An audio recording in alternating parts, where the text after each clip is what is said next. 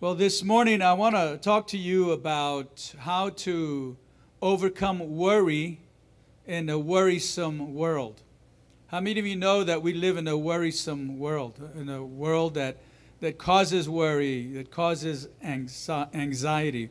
I think it's interesting that there are some popular songs over the years about not worrying. And uh, some of those songs seem like uh, good advice. I like to listen once in a while to the song Don't Worry, Be Happy. Uh, you know, it's got some good advice on the one hand. On the other hand, you know, some people who, who might be going through some real severe trials might think it's kind of flippant. Like, really? Is it really that easy? Uh, the song Happy by Pharrell Williams, that's a fun song, right?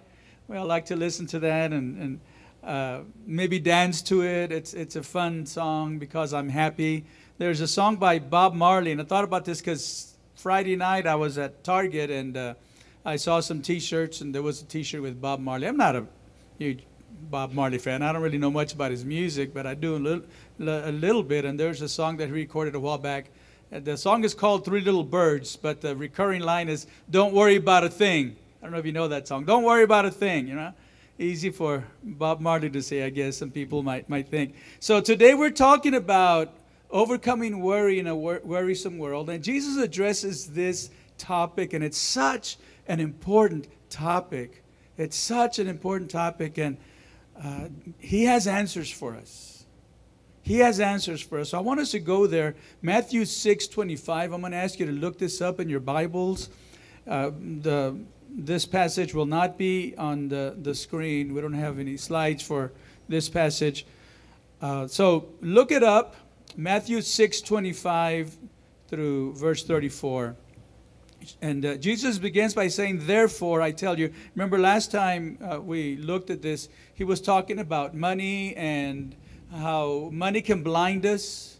He, he, he taught about how we should not store up uh, riches here on earth where our money can get lost, but we should store up our wealth and our riches in heaven so you might think, well, so maybe he's talking to people who are rich. Well, in fact, I think we all are rich compared to so many parts of the country. But in case you didn't, you didn't see how you fit into that, now he's addressing uh, concern for people who are worried about what they're going to eat and what they're going to wear. So if maybe the first part was to the people who consider themselves rich, so maybe this part is to those who consider themselves not rich. Either way, he has an answer for us. So he says, Therefore, I tell you, do not worry about your life, what you will eat or drink, or about your body, what you will wear. Is not life more than food, and the body more than clothes? Look at the birds of the air. They do not sow or reap or store away in barns, and yet your heavenly Father feeds them. Are you not much more valuable than they? And of course, the obvious answer is yes, right? PETA wouldn't agree, but yes, we are much more valuable than the birds of the air and the, the, all the other animals that are part of God's creation. Verse 27 Can any one of you, by worrying, add a single hour to your life? And why do you worry about clothes? See how the flowers of the field grow. They do not labor or spin. Yet I tell you that not even Solomon in all his splendor was dressed like one of these. If that is how God clothes the grass of the field, which is here today and tomorrow is thrown into the fire, will he not much more clothe you? Here's an important uh, phrase. Will he not much more clothe you? You of little faith, he says you of little faith. So, do not worry, saying, What shall we eat, or what shall we drink, or what shall we wear? For the pagans run after all these things, and your heavenly Father knows that you need them. But seek first his kingdom and his righteousness, and all these things will be given to you as well. Therefore, do not worry about tomorrow, for tomorrow will worry about itself. Each day has enough trouble of its own.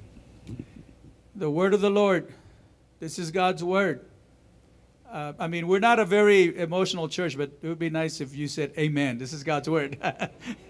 I'm, I'm, kidding. I'm teasing you because, uh, but seriously, this is God's word. And, and this is so beautiful. This is so powerful. What Jesus said, what he taught is so meaningful and so helpful to us today. And several times in this passage, he says, Do not worry, do not worry. And he wasn't saying it in a flippant way. He's got answers for us today. Paul says something similar to the Philippians in Philippians 4 6. Paul wrote this Do not be anxious about anything, but in every situation, by prayer and petition with thanksgiving, present your request to God. So he also says, Don't be anxious. Don't be worried. Why does Jesus say that? Why does he say, Do not worry? I think, uh, for, for one thing, Jesus is talking about more than a generalized worry. You know, we, we worry about things. We have uh, a test at school and we study, prepare. Hopefully, you do all the deep work of studying, and you're still, you know, there's some concern there. Somebody's driving somewhere, one of your family members, and you're, you're concerned and praying that they get there safely. There's just kind of a generalized worry. But I think more than that, what Jesus is referring to here is a worry or an anxiety that fails to trust God. Did you hear what he said? You of little faith. This is a worry, this is an anxiety that fails to trust God. So it's a worry that is incompatible with the Christian faith. This is why he says in verse 32 uh, For the pagans run after all these things. Right? So that's, that's a, a characteristic of, of the pagans. That's a characteristic of people who don't know God. They, they worry about all these things. That's, that's the, the, the lack of faith in people who don't trust God. But you who trust God, you should know better. You have little faith. So I think the worry that he's talking about here, the anxiety that Paul writes about when he says, do not be anxious for anything, is a worry or an anxiety that fails to trust God and thus is incompatible with being a Christian. It's incompatible with being a follower of God. Now, I mentioned that, you know, uh, today, today's title is overcoming worry in a worrisome world. We really do live in a worrisome world, a world that causes concern and anxiety. And one of the things that makes it even more difficult to address is that anxiety is really this multifaceted thing. It's not real easy to totally understand. It, it, uh, it has mul- uh, multiple aspects to it. Dr. Anthony Scoma lists three different aspects to anxiety, three different facets. He says that anxiety has a psychological, a physical, and a philosophical aspect to it. Psychological, I think we understand that. You know, psychologically, it's it's this debilitating general condition that maybe is not really focused on a on a specific issue. It could be focused on a specific danger, specific issue, but uh, it can also be this general condition that, like I said, it's kind of a generalized worry, but it's more than just a generalized worry. It can be, an, it could be a chemical imbalance. We know that. It could be a chemical imbalance in somebody's brain. It, and, it, and let me tell you, it's truly frightening. This, this can be truly frightening. It's a neurotic thing. It's truly frightening. And so all I want to say about that is if, if you experience chronic anxiety, chronic anxiety, let me suggest that you see a doctor about that. Uh, I'm going to give you some spiritual solutions here, right? But remember that God created us spirit and body. And so I'm going to give you some spiritual solutions, but as it affects your body, chronic or chronic rather psychological anxiety is nothing to mess around with. And, and I suggest that you see a doctor. You know, if, if you if you break a leg, then you fall and you break a leg. I'm going to pray for you but I'm also going to say, go see a doctor so he can set it for you and, and, and help you, right? So if you're dealing with some kind of chronic psychological anxiety, then uh, we'll pray for you and we'll give you the spiritual side of the answer. But at the same time, there's nothing wrong, and it's not a lack of faith for you to see a doctor about that. God can heal you through through medicine. So there's a, a psychological aspect to it, but there's also a physical aspect to anxiety. And physically, anxiety is, is called stress, right? Stress, we know that our bodies have this involuntary nervous system that when there's a danger, our bodies get triggered. That's why we get sick sometimes. And, and, and, that's why our bodies sometimes begin to pump adrenaline that gets us ready for, for flight or, or fight, right? We're going to address this one way or another. We're going to we're gonna fight it or we're going to curl up and, uh, and, and, try or run away from it. You know, we're ready for some kind of, of, of dramatic, drastic action. So when danger appears, our bodies have a way of getting themselves ready to do something and we feel it. Our bodies keep the score, right? We, we feel that. Uh, and some of that is, is just natural, right? It's just, like I said, it's this involuntary nervous system that we have. But at the same time, if you're constantly living with stress, if you're constantly living with anxiety every day, day in, day out, you're, you're out constantly living with real or, or perceived dangers or financial problems or relationships uh, that are broken, and you're going to find that your body is always in that stressed condition. I mean, that's not the way it's supposed to work. Your body is not supposed to live like that. Something's going to break, something's going to give, uh, uh, some kind of health crisis. Uh, it's, it's just not the way you're supposed to be all the time. Right? So you can burn out. Again, see your doctor about those things.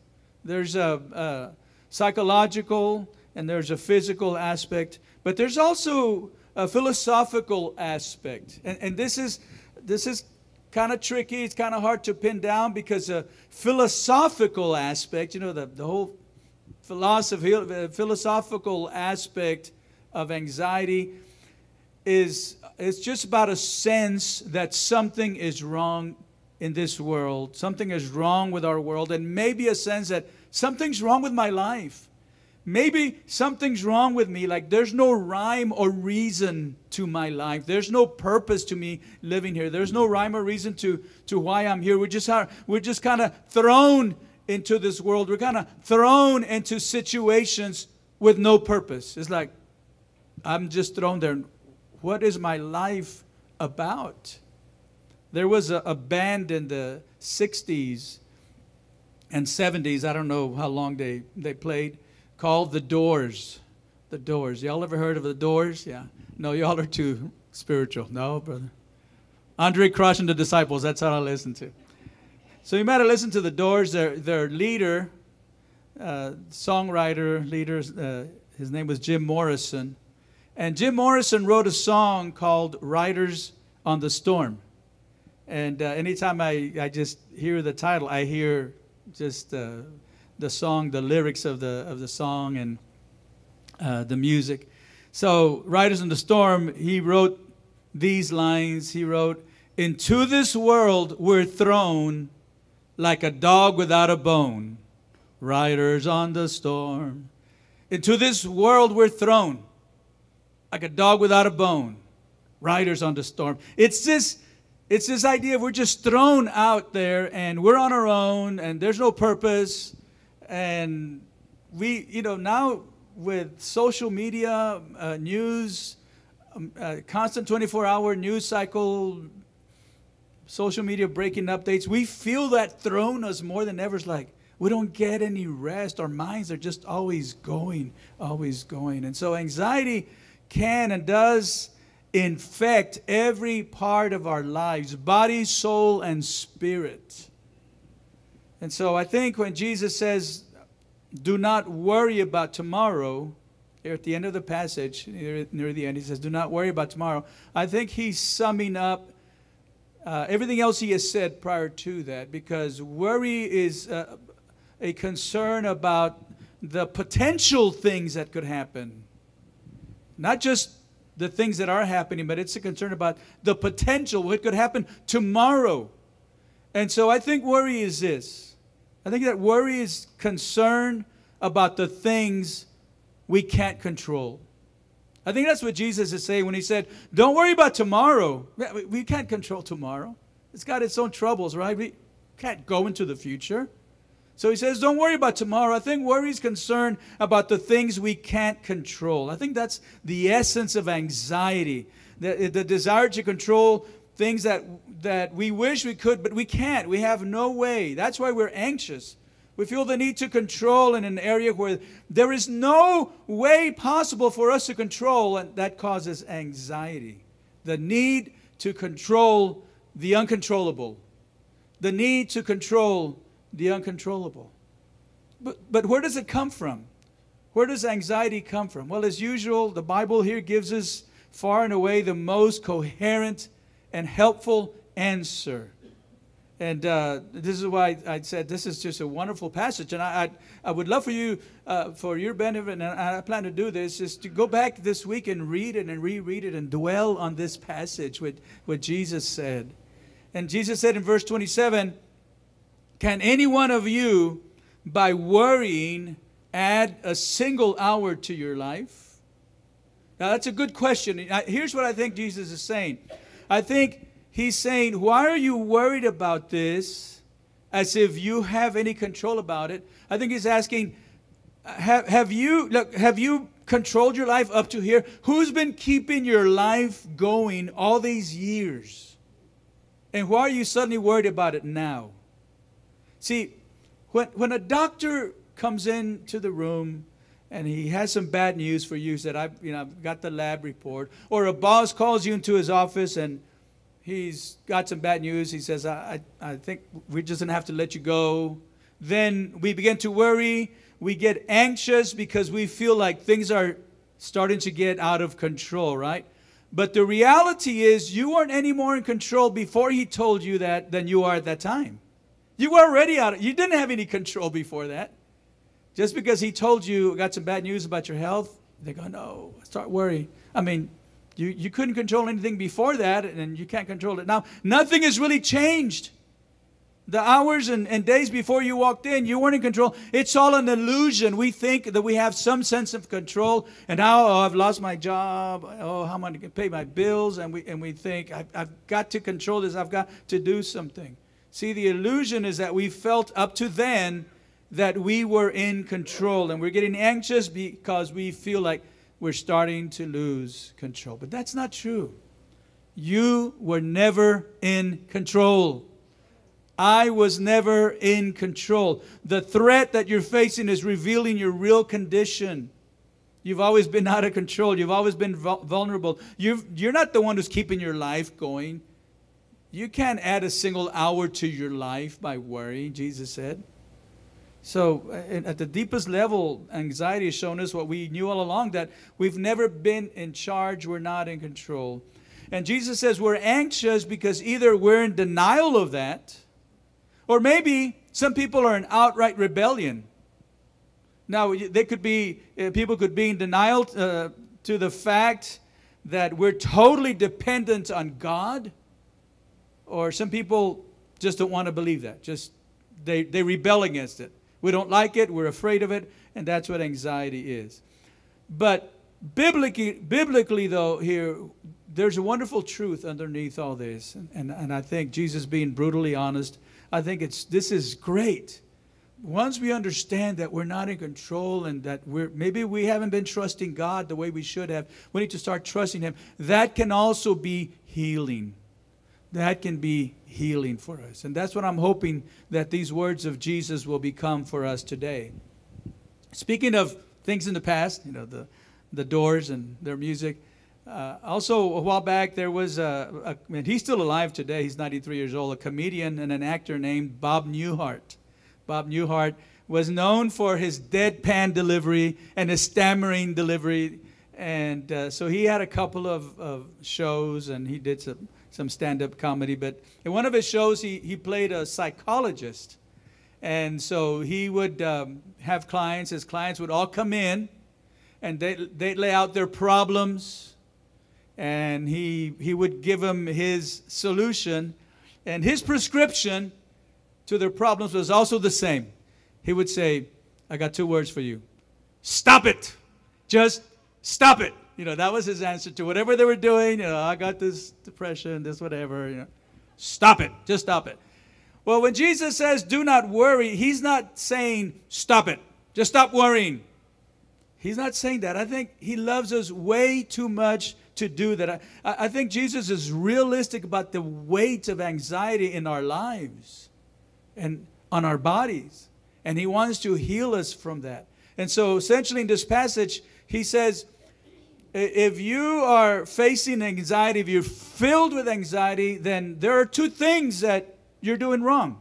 There are two things you're doing wrong. And therefore, if you want to remove anxiety from your life, you need to stop doing these two things. You need to address these two things, okay? The two things you're doing wrong, I think he would say to us today, is uh, wrong thinking and wrong priorities. First of all, I think he's telling us that anxiety is caused by wrong thinking. Anxiety is caused by wrong thinking. Uh, we read uh, here at the beginning, when he starts giving these examples, he says, verse 26, look at the birds of the air. Right? He says, and in um, verse 28, uh, see how the flowers of the field grow. So he says, look at, see. Um, I really kind of like the, the King James uh, version of this because I think it's, well, it's correct. You know, it's, it's an accurate translation from what I understand. And I think it helps us understand a little better what Jesus was saying. In King James, it says, Consider the ravens, consider the lilies of the field, right? The modern translations say, Look at the birds, see the grass. Um, but the word, the original word, my understanding is, means to, to ponder, to think so the King James translators use the word consider, I think that's, that's correct. Jesus is saying if you're anxious, then you're not thinking.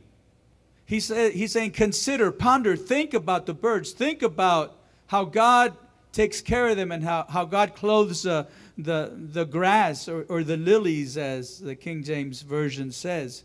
He's saying, look, if you're anxious, you're not thinking. He says, do not be anxious, don't worry, but Think on this. Consider this. Think about this. Do you see how important that is?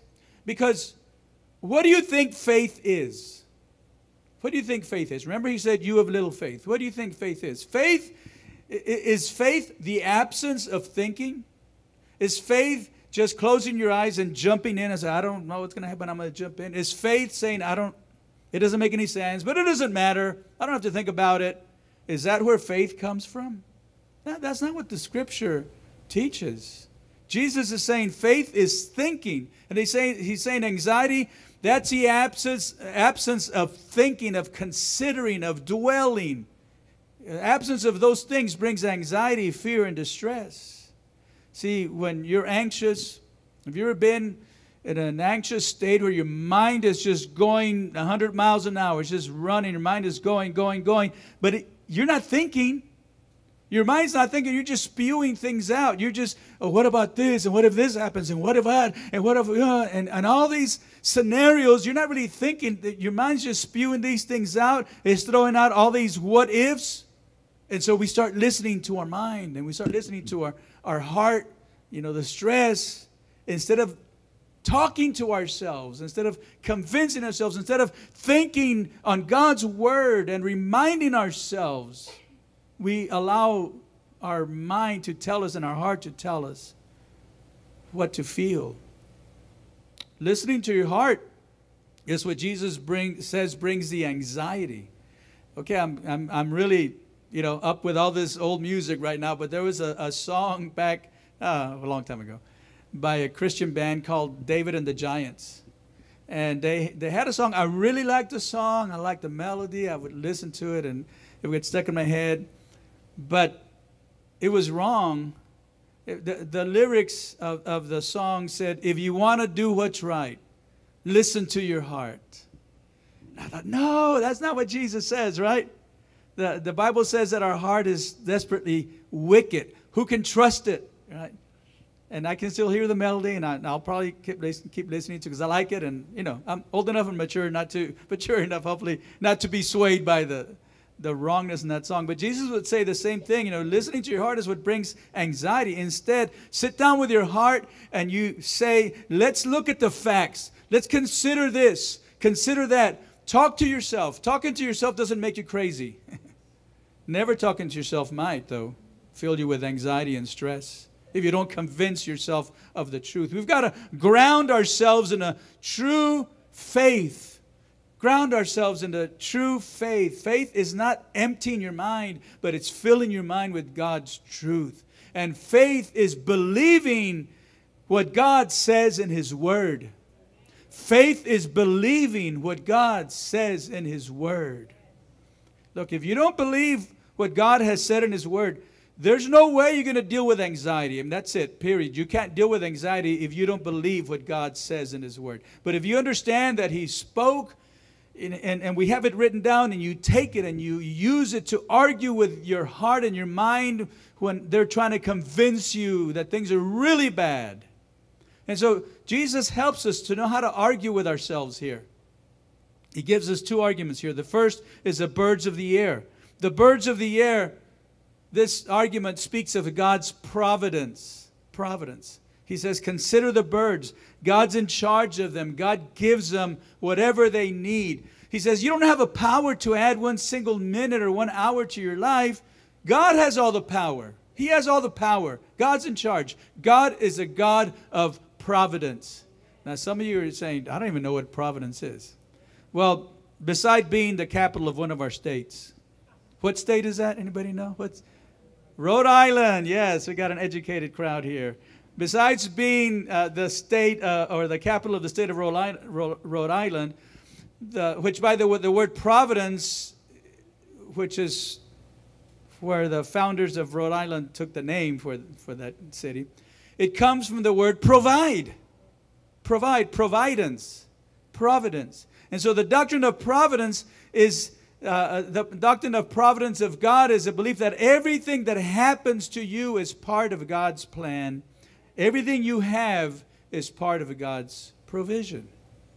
Ephesians 1:11 reads like this, "In him we were also chosen, having been predestined according to the plan of him who works out everything in conformity, everything in conformity with the purpose of his will." Right? And then famously Paul wrote to the Romans in Romans 8:28, and we know that in all things God works for the good of those who love him, who have been called according to his purpose. Right? So Jesus says there's absolutely no way you could possibly deal with anxiety unless you believe that that God is your provider, the doctrine of providence. That's what the argument of the birds in the air tells us. Now, you might be thinking, well, I don't know if that really makes me feel any better because I, in a way, I still feel like I'm a puppet. I'm God's puppet. I'm just a pawn in his big game, and everything I do, you know, is determined by God, and so it doesn't matter what I do. Well, for people who might believe that, and there are people who believe that, people who believe that, they've moved away from the biblical doctrine of providence to a pagan belief of fate. They're not the same thing. Fate and providence are not the same thing. Uh, fate says that I just bear no responsibility for my life. I'm just a pawn. God is directing everything, and I'm just an actor. And so, uh, including my sinful acts, I don't bear any responsibility for my sinful acts because it's all just fate. That's fate. But providence says that God works through your life, and sometimes He even works through sinful acts. Not that they're right, they're wrong, they're still sinful. In fact, you're still responsible for sinful acts. Providence says, yeah, you're still responsible for that, but you know what? God can redeem it. Yeah, you're still going to face consequences for what you did, but God can turn things around, He can redeem it. That's the doctrine of providence. And perhaps and I think this is important. Uh, the, the, best way to understand this way, perhaps uh, this doctrine, is through the answer that Joseph gave to his brothers after they sold him as a slave.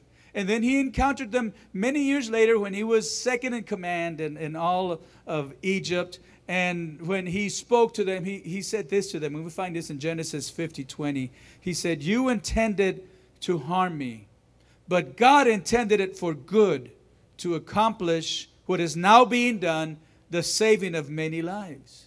And it's true, his brothers intended to harm him. They wanted, uh, some of them wanted him to be killed. One of the brothers said, No, no, let's not kill him. Let's just sell him to slave traders. God didn't make his brothers sin, but he used it. He used it to save a nation. You know, it, it, it, it was something terrible that Joseph went through. It was terrible, it was awful, but, but it became part of God's plan and he used it for good. But here's something else as we just stay on this story just a little bit longer. Can you imagine how much maturity it took for Joseph to arrive at that conclusion? For Joseph to say, You intended to hurt me, but God intended it for something good, to save a nation. How much maturity does it take for a person to arrive at that conclusion? I mean, do you think that perhaps his heart was telling him uh, uh, that his brothers deserved the worst fate? You think maybe his mind was telling him, Remember how they left you to die? Remember how you cried out and they ignored you? Remember how, how they tricked our father into thinking you were dead and made him suffer? You think maybe his mind, his heart were telling him those things, and yet he arrived at the conclusion uh, uh, that this was the right understanding by focusing, I believe, on God's provision. And that overcame all these other, uh, uh, this sense of, of anxiety and anger and whatever else uh, he was dealing with. And I think that's our challenge today to go from thinking, I've got to make this happen, things are falling apart, I got to make it happen, to all things work together for good to them that love God. Yes, God takes care of the birds, but they have to do some of the work, right? They still have to do some of the work. They have to fly, they have to gather, you know, the sticks to build a nest, and God provides for them, but we, you know, there's a part that we have to do, but we're not going to say to God that we don't need him. And so when we when we say things are really hard right now, but I love God and therefore I believe that he's going to work this mess out for my good. All all things work together for good to them that love God and to them that are called according to his purpose. So when we say, okay, I, I don't like what I'm going through, but I'm going to trust God, I don't know what's going to happen with my job. I don't know what's going to happen with this relationship. I don't know what's going to happen with my health. I don't know what's going to happen with this huge mistake that I made. This is a self inflicted wound. But I know that God is going to redeem it because God is in the redemption business. That's what He does. That, folks, is a statement of faith. That's a statement of faith. And God loves faith because it means you're finally giving yourself over to Him and you're saying, God, I trust you. I trust you. When you stop trying to be the king and you start trying to serve the king, worship, just worship the king, serve the king, that's when you realize, okay, God can take care of this. That's a birds of the air argument. And then Jesus is trying to help us understand here how uh, anxiety is, is caused by um, wrong thinking. And so he uses the birds of the air argument, but then he uses also the grass of the fields argument. And the grass of the fields argument speaks to us simply of God's love. God's love. This is different, right? The, the birds of the air argument is to say, God's in control, He's in control. I trust Him. I trust Him. But the grass of the field argument is where Jesus says, Your Father knows what you need. That's where we need to start arguing God's love. He doesn't say simply, God knows what you need. He says, Your Father. He's your Father. He knows what you need. So, not only do we, do we trust His ways, but we also trust His love. We trust His, his love. Uh, you go like this, you know, talk to yourself and to your heart, to your mind and tell yourself, you know that God loves you more than anything you can possibly imagine.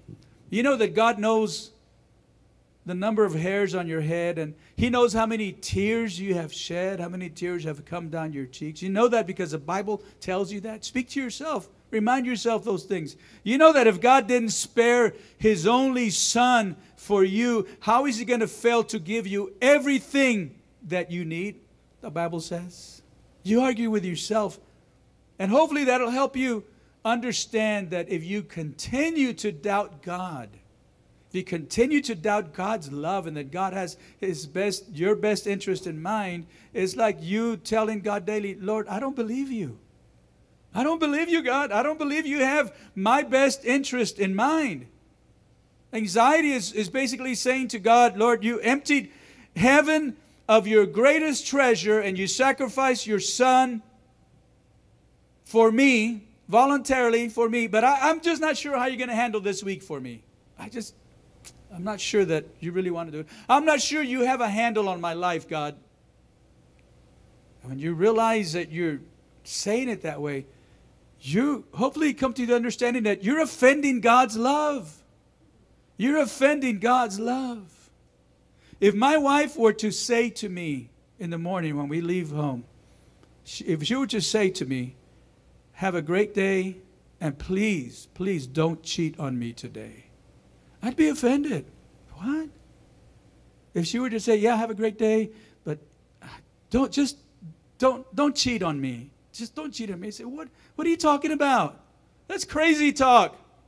But that's what we do to God when we say, Lord, I, I know, I, I, I read the Bible, I just don't know that you really love me the way that the Bible says and Jesus says you love me. And I don't know that you really have my best interest in, in mind. I don't know that your love really goes that far uh, for me. We're fundamentally thinking about God incorrectly, wrong thinking. But let me quickly go here. I want to try to finish this up. Let me quickly go to the second one, and I'll be quick on this. Anxiety is caused by wrong priorities. Wrong priorities. Matthew 6:33, but seek first. We sang our first song today, we sang those words. We seek your kingdom first. Jesus said, But seek first his kingdom and his righteousness. And all these things, the things that we're worried about, the things we're anxious about, will be given to you as well. Do you remember the story of Mary and Martha? Jesus came to their house, and Mary sat down at his feet to listen to him teach. But uh, Martha ran around. She ran around getting things ready to serve Jesus. And uh, in fact, the Bible says she was anxious doing. My watch is talking to me now. She was, uh, she was anxious doing many things. And the word that we find. What am I saying that is triggering my Siri, my watch? Um, refocus. Okay, so the Bible says that she was anxious, doing many things. And the word that is used there for anxious, it's the same word for worry that Jesus used in Matthew 6. And here's the way that Jesus answered her in Luke 10 41. He said, Martha, Martha, because remember, Martha complained to Jesus, said, Say something to my sister Mary. She's just sitting there. I'm doing all the work here in the kitchen. So Jesus responded, Martha, Martha, the Lord answered, You are worried and upset about many things, but few things are needed, or indeed only one. Mary has chosen what is better, and it will not be taken away from her. Turn, he was saying, turn your focus to me, Martha, is what Jesus was saying. And that's what Jesus is saying to us. Worry is a lack of, uh, of the correct perspective, the correct priorities. It's a lack of proportion. Like things aren't in the right proportion in your life. You ever had that feeling? Things aren't in the right proportion. You're spending way too much time worrying or involved or doing something, and Jesus is not in the center. When Jesus is in the center, then anxiety is diminished if your profession or a relationship or your material comfort, money, whatever, anything else, even your children are in the center, then there will be anxiety. If anything else is more important than Jesus, you're going to be torn up with anxiety. Anxieties come from a lack of correct proportion. And Jesus says, Put me first. Seek first my kingdom and righteousness. And all these things will be taken care of the things you're anxious about, the things you're worried about.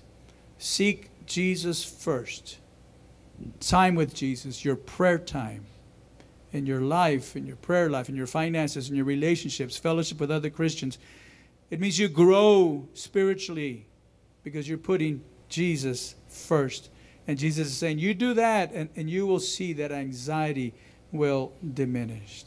Diminish. Let me finish with this question. It's one thing to believe in God. A lot of people believe in God. Oh, I, I believe in God. You believe in God? Yeah. Go down the street, ask people, you know, uh, do you believe in God? Yeah, I believe in God. It's one thing to believe in God, it's another thing to believe God. It's one thing to believe in God, it's another thing to believe God and what He says and to trust Him. And so, my question to you is do you believe God or do you just believe in Him? Do you trust God? This is a, an opportunity for us to find healing in Jesus' words and to learn to trust Him. I don't want Him to say to me, You got little faith? You have little faith? You're not trusting me. But I want to have the right thinking, the right priority. And I want to say to Jesus, I believe in you and I trust you and I will live with this trust. Would you bow for prayer?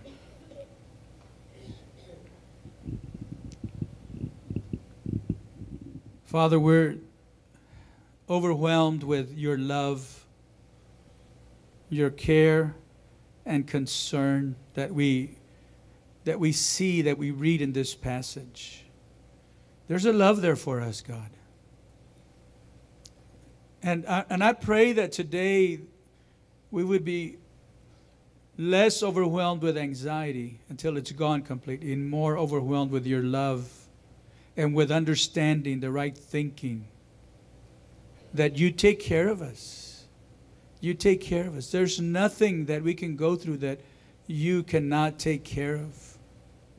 And even things that aren't good, things that we go through in life aren't they're just not good, Lord, but they work together for good because you find a way to redeem them. And if we could just trust and just wait, if we could understand that Sometimes the gap between your promises to us and the answer, the fulfillment of the promises, sometimes the gap is, is more than just a day or two. Could be a week or a month or more. And we've got to learn during that whole time to just trust you. So today, Father, I just want to say for myself, forgive me because I've been guilty of offending your love. I've been guilty of not trusting you the way I should. And so I ask that you forgive me, that you would help me as I call on you right now, as we call on you right now. Help us to be strengthened by your promise, by your word, by your spirit, and by your love. We turn to you now, Lord. In Jesus' name.